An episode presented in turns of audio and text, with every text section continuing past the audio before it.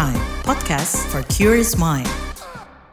Hai hai hai, ketemu lagi di Uang Bicara menavigasi kamu supaya tetap cuan bersama saya Alin Wiratmaja. Ada nggak nih dari kamu yang kepikiran mulai berbisnis kecil-kecilan entah buat income tambahan atau udah bosen dengan status karyawan terus pengen banting setir nyobain peruntungan jadi juragan.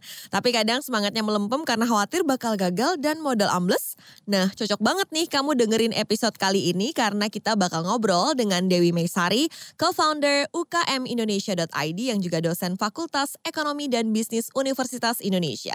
Kita bakal bahas gimana caranya memulai dan mengembangkan bisnis UKM supaya cuan dan bisa naik kelas. Yuk langsung aja kupas di Uang Bicara.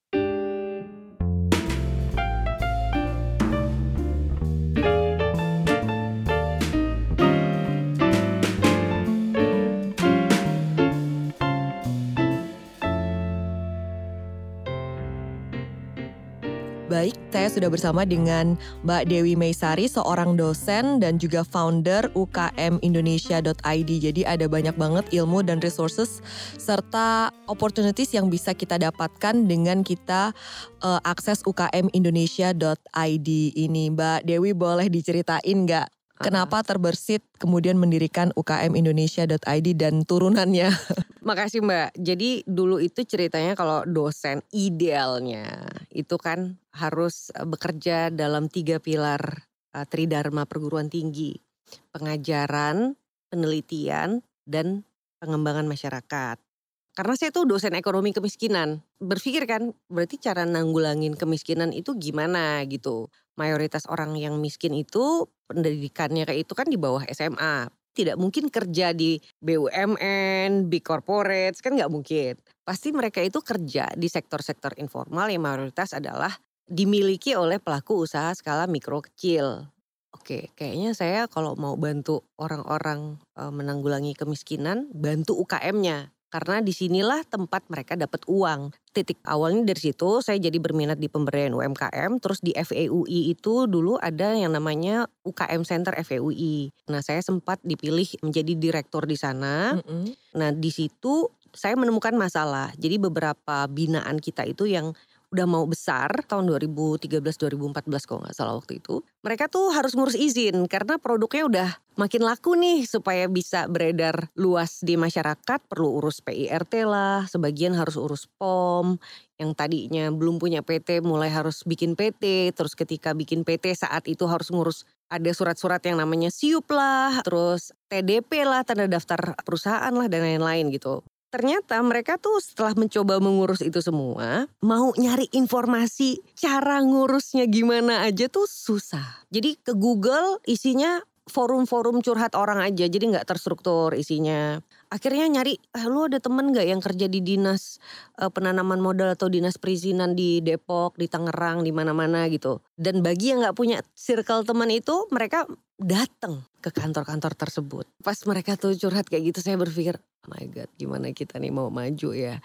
Nyari informasi sepenting ini aja tuh udah bisa ngabisin seharian penuh secara waktu dan secara batin bikin bad mood banget kan ya that's how the ideas of UKM Indonesia itu muncul. Jadi aku pengen mudahin informasi perizinan. Jadi kami dulu yang belusukan ke Pemda-Pemda, ke kantor-kantor Pemda itu pura-pura jadi pelaku, usaha mau buka restoran, terus pura-pura jadi pengusaha yang punya produk dodol, terus mau urus izin edar kayak gitu. Jadi kami yang kumpulin informasinya. Nah sebagian Pemda kami MOU juga gitu ya supaya mereka kasih informasinya ke kita. Nah pada saat itu pun saya geleng-geleng gitu karena saya ini mau publish prosedur perizinan daerah kamu ya pertama satu.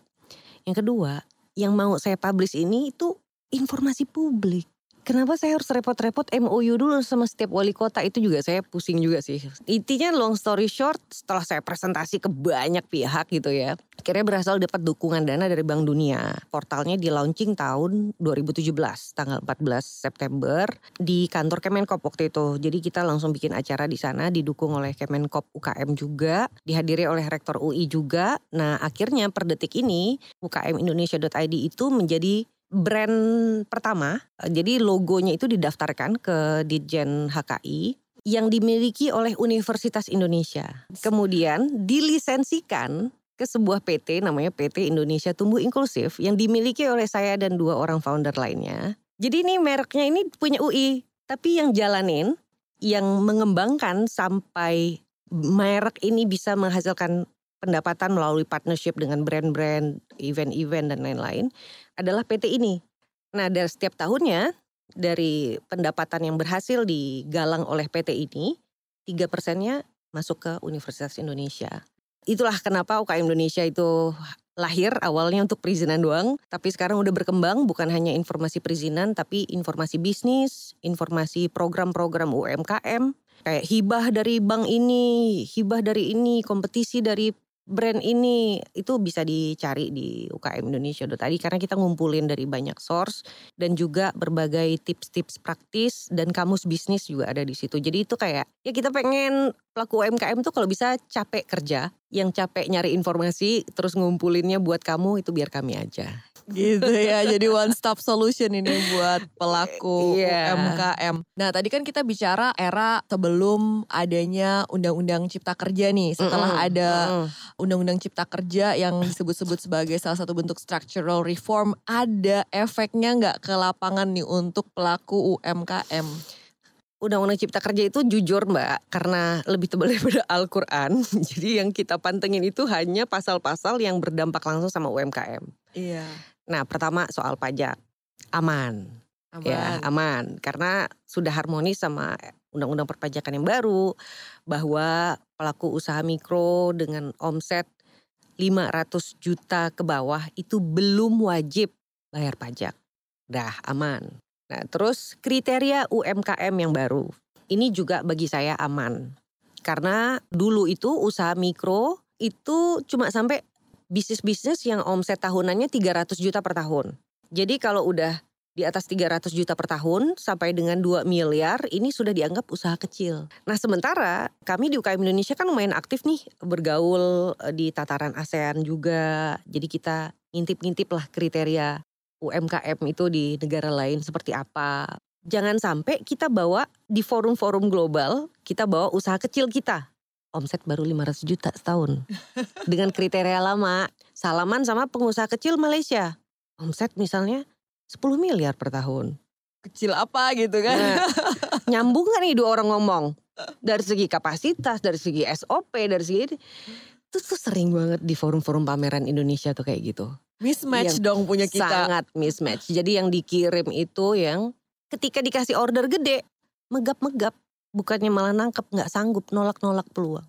Jadi itu ngabis-ngabisin entah duit siapa ya, mungkin duit dia sendiri atau duit pemerintah beliin booth mereka, bayarin booth mereka gitu. Tapi itu cukup sering terjadi. Jadi yang dikirim itu salah kriteria, salah forum, salah semuanya. jadi pulang-pulang nggak bawa deal gitu ya, nggak bawa deal apa pun gitu. Nah jadi kami termasuk yang mendukung si usaha mikro ini kriterianya ditinggikan. Jadi sekarang dengan di Undang-Undang Cipta Kerja itu, kalau omset kamu sampai dengan 2 miliar per tahun, kamu tuh masih mikro. Ada keuntungannya. Artinya kamu bisa eligible untuk terima ragam program pemerintah jadi lebih lama. Kalau dulu cuma 300 juta, omset kamu 350 juta nih setahun gitu ya. Udah nggak cocok lagi misalnya nerima program apa, program apa dana bantuan usaha mikro misalnya zaman dulu gitu. Wah kamu udah bukan mikro lagi misalnya zaman dulu. Tapi kalau sekarang masih bisa. Daftar merek itu biaya normalnya itu per logo, per kelas itu 2 juta rupiah. Itu PNBP resmi, pendapatan negara bukan pajak resmi. Dan itu normal, setiap negara dapat cuan dari situ pendaftaran merek gitu ya. Kalau kamu punya surat keterangan usaha mikro, yang salah satu caranya itu bisa didapat lewat website ukmindonesia.id dengan menjadi member ukmindonesia.id versi utama. Jadi ada versi media, ada versi utama. Itu bisa dapat surat keterangan usaha mikro dari Kemenkop melalui kita. Nah, dengan bawa surat itu, kamu nanti bisa bayar PNBP-nya harga khusus usaha mikro cuma 500 ribu. Ah, nice Nah. banget. Kan lumayan ya dari 2 juta ke 500 ribu, lumayan nggak? Banget. Banget kan kalau daftarin di empat kelas. Iya kan? Nah itu jadi dari segi kriteria UMKM yang baru sekarang sampai 2 miliar masih usaha mikro, 2 sampai 15 miliar usaha kecil. Hmm. Dulu omset 3 miliar udah dianggap usaha menengah. itu dia yang saya tuh bingung tuh gini. Ya elah kita tuh ya kalau bawa pelaku usaha menengah tuh di forum-forum itu kadang-kadang tuh kalah hawa. Kasian ya. Kalah au. Yang datang nih orang-orang yang omsetnya udah 30 M, 40 M. Eh dia masih 2,8. 3 M. Tipis-tipis kadang-kadang gitu. Kadang-kadang tuh perlu gitu loh ngebayangin forum-forum kayak gitu karena deal itu kan dibentuk dari dengan banyak cara gitu kan.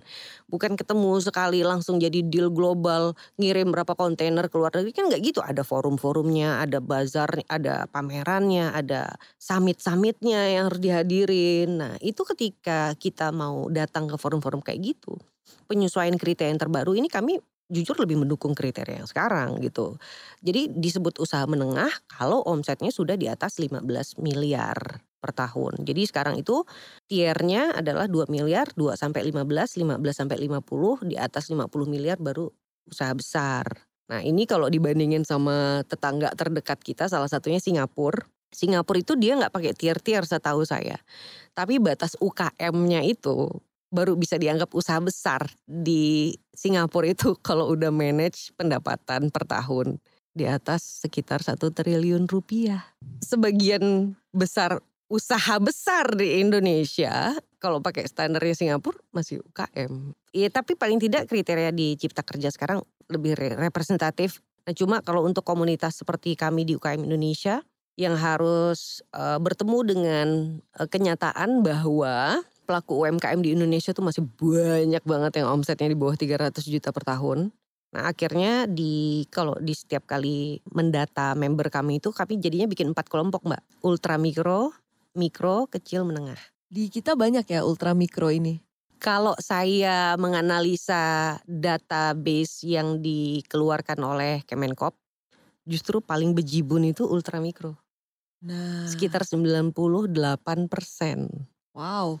Mari kita bahas yang ultra mikro ini. Ini Nah. berarti em, apakah mereka first timer entrepreneur kayak gitu? Jadi persoalan-persoalan apa sih yang rata-rata dihadapi oleh para pelaku UMKM terutama kita bicara konteksnya yang ultra, ultra mikro dulu enam nih. ah, iya makanya jadi saya itu kadang-kadang di berbagai media tuh eh kita boleh pisahin gak sih ini tuh kebiasaan deh makanya kami tuh bikin website tuh ukmindonesia.id bukan umkmindonesia.id bukannya menegasikan teman-teman usaha mikro? Enggak itu tuh doa. Supaya makin sedikit usaha mikro makin besar makin banyak usaha kecil menengahnya. Jadi banyak pelaku usaha ultra mikro di kita itu memang memulai bisnis karena ngerjain yang lain juga mungkin. Jadi kayak last resort gitu buat mereka ya. Iya banyak. Ya akhirnya dagang keliling, jualan Starbucks keliling gitu Mm-mm. misalnya atau macam-macam. Emang sulit dapetin yang lain. Makanya saya pengen sharing sedikit ya soal cara pandang gitu. Kalau di Uni Eropa itu micro enterprise empowerment itu bahkan masuknya itu di kacamata bukan ekonomi doang, tapi di kacamata defense, ketahanan dan keamanan nasional. Kenapa? Coba Mbak bayangin kalau masyarakat kita nggak banyak pelaku usaha ultra mikronya yang daripada marah-marah ke orang lain yang nggak ngasih kerjaan ke dia, ya udahlah gue buka kerjaan minimal untuk diri gue sendiri aja. Kira-kira banyak demo nggak? Negara tidak hadir gitu. Tidak kan. hadir, kami susah cari kerja. Coba, mau jadi apa nih Indonesia? Betul. Bisnis apa pun takut buka warung di sini, buka kantor ke sini demo mulu gitu kan. Tapi enggak, mereka orang-orang yang anteng. Ya udahlah, daripada orang lain ngandelin orang lain susah, gue ngandelin diri gue sendiri aja. Nah jadi bagi saya sih pelaku ultra mikro ini nih, mereka itu agen-agen perdamaian bangsa. Kalau sikap mereka nggak seperti itu, bayangkan betapa chaosnya negeri ini. Dan kita tuh banyak loh ya usaha yang seperti ini ya. Banyak banget. Nah, Banget. jadi ini saya lupa data persisnya ya. Hanya sekitar 70% dari pelaku ultra mikro di Indonesia itu yang mempekerjakan orang lain. Dan orang lain ini bisa jadi merupakan karyawan keluarga yang kadang-kadang dibayar, kadang-kadang nggak dibayar. Karena di pencatatan BPS itu ada kategori karyawan pekerja keluarga yang tidak dibayar. Dan itu tidak termasuk pengangguran. Kalau itu termasuk pengangguran, angka pengangguran kita bukan 9 juta orang, langsung meledak. Karena jumlah pekerja keluarga yang tidak dibayar itu sekitar 19 juta. Berarti mereka numpang makan tidur aja gitu ya. Ya udahlah kamu, yang penting kamu aman pulsa saya kasih dan ada alasannya kenapa dia tidak dianggap pengangguran. Karena setidaknya mungkin ada beban-beban rutin dia yang di cover sama bisnis tersebut Iya, gitu ya. betul, betul, Nah, kayak betul. gitulah mungkin seperti itu. Jadi dianggap manusia produktif juga gitu. Itu tadi Dewi Meisari ke founder ukmindonesia.id yang sudah maparin strategi memulai bisnis UKM. Masih banyak dong tips yang bakal di-share Mbak Dewi, so jangan ke mana-mana tetap di Uang Bicara menavigasi kamu supaya tetap cuan.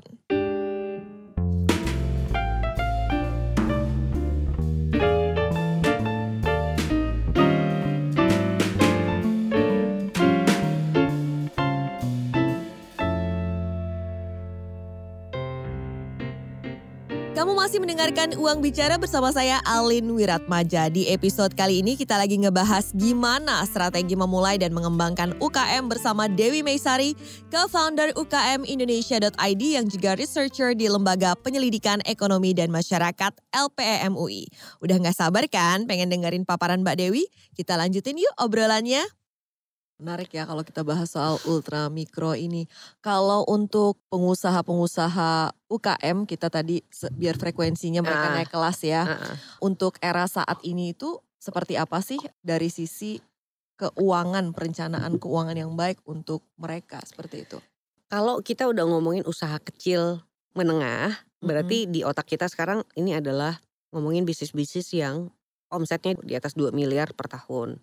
Jadi segmen-segmen ini itu segmen-segmen yang kalau ownernya atau foundernya bukan dreamers, bukan pemimpi yang besar gitu, ini akan mudah terjerat oleh zona nyaman. Nah, coba kita hitung aja. Kalau misalnya net profit 15%, omset 3 miliar per tahun. Setahun untuk foundernya, untuk ownernya itu bersih misalnya net profitnya itu sekitar 15% tadi ya. Omset 3 miliar itu udah 450 juta bersih untuk dia setahun. Nah, kalau foundersnya tidak bermimpi besar, mereka itu akan males ngebenahin keuangan, ngebenahin pajak karena ada effort yang harus dilakukan untuk membenahi itu mbak. Itu kalau nggak ada niat besar mbak, emang gugur mbak. Karena upayanya itu kan banyak ya. Pertama yang tadinya transaksi cash. Kalau terima transaksi cash itu kan setiap transaksi kan harus dicatat. Ini 200 ribu dari siapa? Harus budaya mencatat. Paling gampang supaya otomatis dicatat adalah pakai mesin kasir. Nah itu baru nyatet transaksi. Setelah transaksi itu tercatat, itu perlu dikelompokkan mbak. Ini mbak dari dengerin saya beberapa menit aja, kebayang nggak tahapan-tahapan yang harus dilakukan? Iya, Betul, betul rumit Kebayang kan ya? Iya, iya. Bayangin satu warung kopi, mereka jenis kopinya ada berapa? 10, 11. Terus ada ya pilihan, ada variannya. Ada yang pakai es batu, ada yang enggak. Mm-mm. Ini harus beda SKU karena ada biaya es batu. Kok disamain nanti biaya es batunya nggak ketahuan. Oke. Nah sehingga ada effort mbak intinya. Mau rapi keuangan itu ada effort.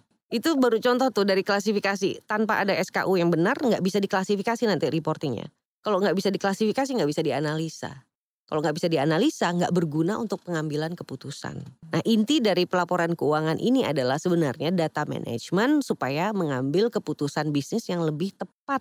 Jadi toleransi kesalahan atas suatu keputusan itu niscaya harus lebih kecil semakin besarnya bisnis. Untuk itu laporan keuangan itu memang harus dibuat. Beberapa ada yang minta gitu. Ada beberapa ada yang enggak gitu. Cukup ngeliat company profile kita, pitch deck kita doang. eh, udah ngerasa yakin gitu. Tapi beberapa ada yang minta. Makanya akhirnya saya berpikir sekarang itu memang butuh sosok pemimpi itu penting. Berani bermimpi besar dan keras kepala sedikit gitu tanpa ada sosok pemilik bisnis yang seperti ini akan cenderung ah segini aja udah enak lah.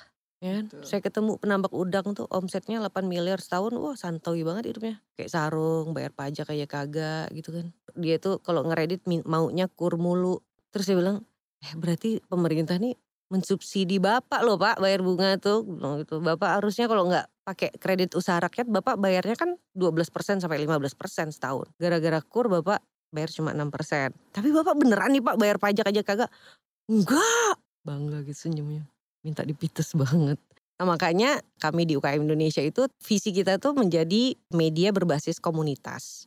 Yang menyediakan pengetahuan dan ragam kesempatan bagi pelaku UMKM yang ingin naik kelas.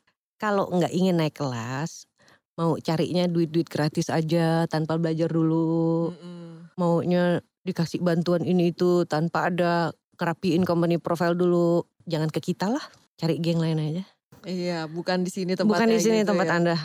Itu bukan di UKM Indonesia tempat Anda. Jadi kalau kesalahan-kesalahan para pelaku usaha ini apa yang common selain tadi mungkin em, tidak punya laporan keuangan? Takut go formal, Mm-mm. takut berbadan usaha. Jadi maunya bisnis perseorangan terus. Nah di Indonesia itu yang udah punya badan usaha sangat sedikit. Kalau di member kami itu tuh kayaknya kalau nggak salah tuh dari data terakhir tuh 86% tuh perorangan. Jadi cuma 14% yang udah berbadan usaha. Entah itu CV, PT perorangan, atau PT. PT biasa. Nah Undang-Undang Cipta Kerja itu juga salah satu bagusnya adalah memungkinkan seorang diri bikin PT. Namanya PT perseorangan. Ini takut deh go formal. Nanti jadi ketahuan aktivitas ini saya harus laporan gitu-gitu. Ini masih banyak yang kayak gitu. Pengennya di bawah layar mulu takut pajak, ada yang istilahnya takut pajak dan lain-lain. Jadi mindset-mindset yang seperti ini tuh masih banyak sekali ya dan itu eh, challenge dari dulu kami itu selalu advokasi gimana caranya kita itu ngebundling program-program dukungan pemerintah. Jadi insentif langsung pajak. Jadi kayak misalnya milih orang yang mau dibayarin bisnis matching ke Moskow, ke Malaysia, ke mana gitu. Dibundling sama track record pajaknya dia gitu. Terus orang-orang yang udah bisnisnya tuh ngelapor pajak kan ada emailnya nih, negara kan tahu emailnya apa. Mereka yang dikirimin email, eh kamu mau ikut ini ada seleksinya nih pemerintah mau seleksi eh, program ini karena kamu udah bayar pajak kayak gini, kamu patriot bangsa, kamu diutamakan nih untuk terpilih. Yuk isi formulirnya kenapa nggak kayak gitu sih kerjanya gitu. Jadi orang tuh ngerasa ada manfaat langsung bayar pajak. Nah pemerintah tuh banyak program ada grant-grant dari Kemendikbud, ada Kemenparekraf, ada dari Kementerian Keuangan juga hibah-hibah inovasi dan lain-lain. Nah ini kalau bisa dikelola dengan lebih terintegrasi agar orang tuh bersemangat bayar pajak otomatis dalam tanda kutip kalau dia omsetnya nanti sudah di atas 4,8 miliar per tahun dia akan jadi makin terdorong lagi untuk merapihkan laporan keuangan. Kayak kayak gitu yang kita butuhkan. Sehingga dalam hidup para pengusaha ini negara terasa banget hadir. Kalau sekarang tuh narasinya soalnya pisah-pisah. Yang bayar pajak nggak tahu pemerintah tuh punya program apa aja karena ternyata yang kepilih terbang untuk pameran ke ini tuh siapa gitu. Kalau kita ngobrol sama pengusaha-pengusaha itu ya tentu kita akan dengar-dengar suara ya kita ini kan negara autopilot. Banyak yang ngomong kayak gitu jadi bisa tumbuh 5% nih karena pengusahanya kasak kusuk sendiri. Bahkan di beberapa forum tuh saya pernah mendengar dan mencatat pemerintah tuh kalau mau dukung kami para pebisnis gak usah inovasi macam-macam deh. Yang penting gak usah ngeganggu aja kami udah bersyukur. Karena kadang-kadang kebijakan-kebijakan baru pemerintah itu malah justru mengganggu. Kadang juga nggak matching antara yang di pusat dengan yang di daerah ya. Ya, jadi ada ketidakpastian-ketidakpastian baru gara-gara lahirnya sebuah regulasi. Itu yang PR bersama kita sih. Ke depan kalau di kami itu kayaknya kita tuh kalau membahas sesuatu tuh mesti dipilah deh. Kita nih mau bahas usaha mikro atau mau bahas UKM nih. Karena kalau sekarang tuh di banyak media atau di mana-mana kan kita selalu ngomongnya UMKM ya. Mm-mm. Padahal karakteristiknya ketika orang udah ngelola duit di atas 2 miliar sama yang masih Berapa ratus juta serat- berapa tadi. ratus juta tadi, Mm-mm. ini karakteristik person dan hidup yang sangat berbeda dan topik-topik yang harus dibahas pun berbeda juga gitu. Nah kalau kami tuh pengennya ya kita membahas apa nih UMKM terlalu luas gitu. Jadi kalau mau usaha mikro usaha mikro aja, UKM UKM aja gitu. Kalau dari cerita success story-nya UKM Indonesia.id eh, Mm-mm. mungkin ada yang bisa di-sharingkan salah satu yang didampingi dan sukses eh, Mm-mm. upscale bisnisnya naik kelas seperti itu. Nah kita selalu bilang kami nggak punya binaan, kami punya member. Karena kita nggak ngerasa ngebina atau ngenuntun gitu ya. Nah jadi kita punyanya member dan mereka sukses karena mayoritas karena jerih payah mereka sendiri. Nah satu yang pengen saya ceritakan di sini tuh Mbak Nisa Anissa Mm-mm. Pratiwi, foundersnya Ladang 5. Ah, Nah, itu iya, iya, member saya kita. tahu produknya nih. Nah, beliau ini bagi saya itu yang tadi saya bilang. Ini dia couple planner ya sama suaminya gitu. Tapi berani mimpi. Ada ada api semangatnya itu loh yang Kalau ngomong sama dia pun kita jadi tahu gitu. Makanya beliau ini sekarang dia walaupun member tapi jatuhnya udah posisinya udah kayak mentor kok di UKM Indonesia. Jadi dia ngisi acara sharing juga. Terus kalau di kami menginisiasi platform pembelajaran online juga ya tahun lalu. Jadi belum setahun namanya tumbu.co.id.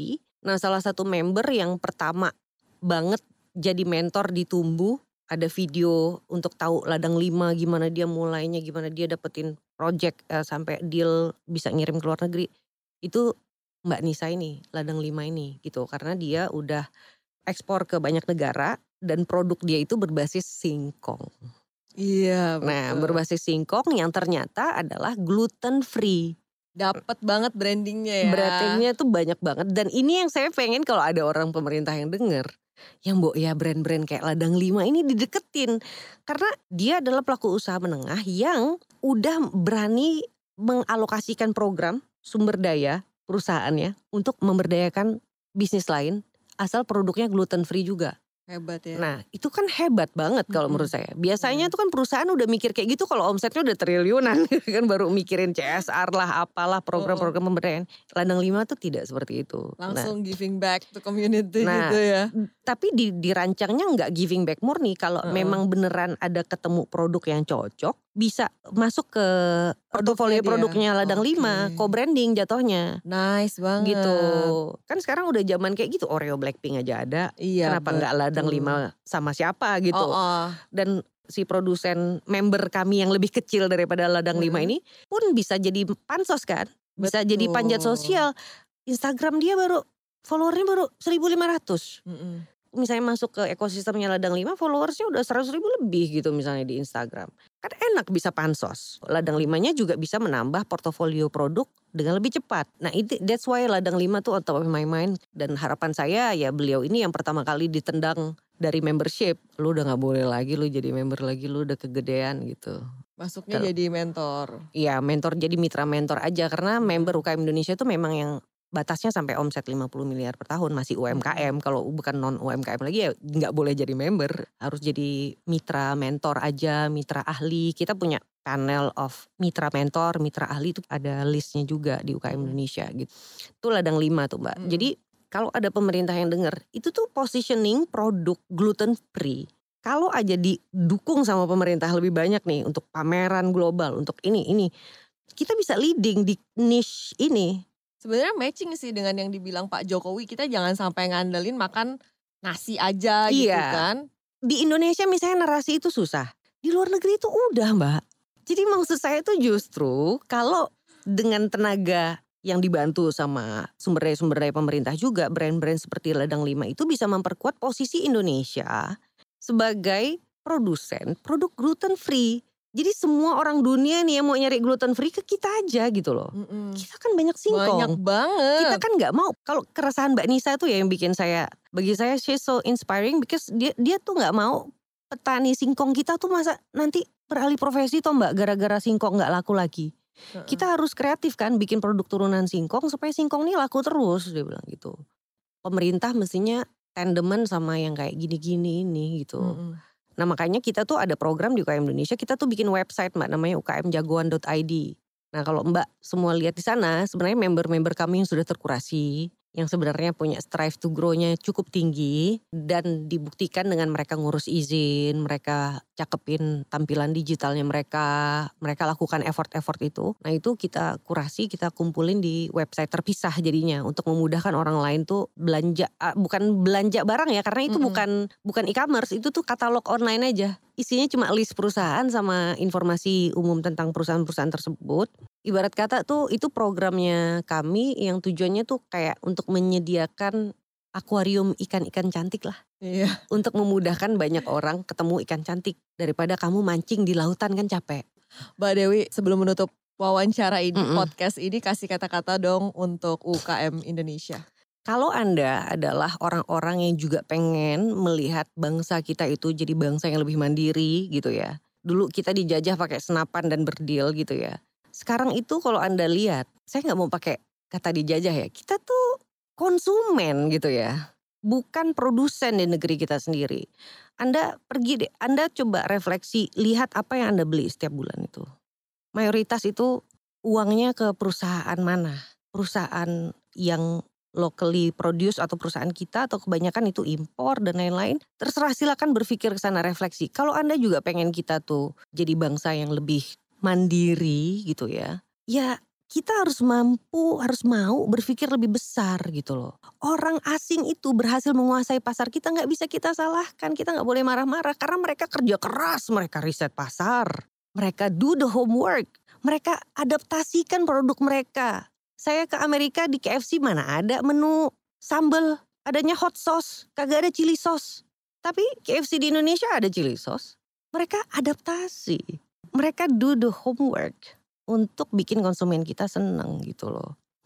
Nah justru kita sendiri ini yang kurang kerja keras untuk bikin orang kita sendiri itu seneng sama kita. Nah jadi saya tuh justru pengen lebih banyak pelaku UMKM khususnya yang udah UKM itu tuh jadi orang-orang yang gelisah. Jadi orang-orang yang gak bahagia kayak saya gini loh, saya tuh gak bahagia. 70% bahagia, 30% tuh ada yang gak bahagia gitu. Karena kegemasan ini yang bikin kita tuh gerak terus gitu. Karena tanpa ada rasa gelisah ini, Anda pasti akan gampang nanti omset udah kayak tadi itu 3M aja gitu. Net profit udah 15%. Pasti Anda udah pengennya jalan-jalan, umroh setiap tahun, nambah rumah, bisnisnya mulai pindah jadi ah bangun kos-kosan aja kali ya gitu. Jadi udah padam semangat ya. Udah udah nggak ngembangin brand lagi gitu loh. Iya. Jadi padahal kita tuh butuh sosok-sosok yang berani mengembangkan brand-brand lokal yang kita bangga sendiri pakai gitu. Mm-mm. Jadi nggak bahagia itu ada positifnya juga teman-teman. Itu jadi bensin kita untuk bergerak gitu ya. Mari kita jadi segmen yang orang-orang yang nggak gampang puas dan kita wujudkan bersama agar kita itu jadi bangsa yang lebih berdikari gitu loh. Karena apa yang orang-orang kita pakai mayoritas adalah produk-produk kita dan bukan karena regulasi konsumen kita tuh beli. Tapi karena mereka cinta sama produk kita. Kadang-kadang UKM Indonesia tuh paling kesel kalau disuruh bilang ke pemerintah, Mbak tolong itu lindungi supaya barang ini nggak usah masuk ke Indonesia. Ini, nih, lindungi produk kita. Kita beda mazhab kalau gitu. Karena kalau di UKM Indonesia itu mazhabnya penguatan. Kita yang lebih kuat. Mereka keluar bukan karena mereka dilarang, tapi mereka keluar karena mereka nggak laku. Kenapa nggak laku? Ada pilihan lokal yang lebih bagus. Itu dia Dewi Maisari, co-founder UKM Indonesia.id yang juga menjabat Wakil Ketua Komite Bidang Tata Kelola dan Regulasi Kamar Dagang dan Industri Indonesia, Kadin. Semoga obrolan tadi bisa makin memantapkan langkah kamu yang pingin menjajaki bisnis UKM. Semoga bisnisnya cuan, bertumbuh dan manfaatnya terus bertambah luas. Amin. Di episode-episode selanjutnya kita bisa dalami lagi tema-tema seputar pengembangan UKM. Bagi yang mau nyumbang ide nih, topik apa yang seru buat kita bahas bareng-bareng, langsung aja kirim email ke podcast at kbrprime.id dengan subjek uang bicara. Feel free juga kalau mau kirim kritik dan masukan ya. Saya Alin Wiratmaja pamit, jangan lupa dengerin terus Uang Bicara menavigasi kamu supaya tetap cuan setiap Kamis di KBR Prime, Spotify, Apple Podcast, dan platform mendengarkan podcast lainnya. Bye-bye!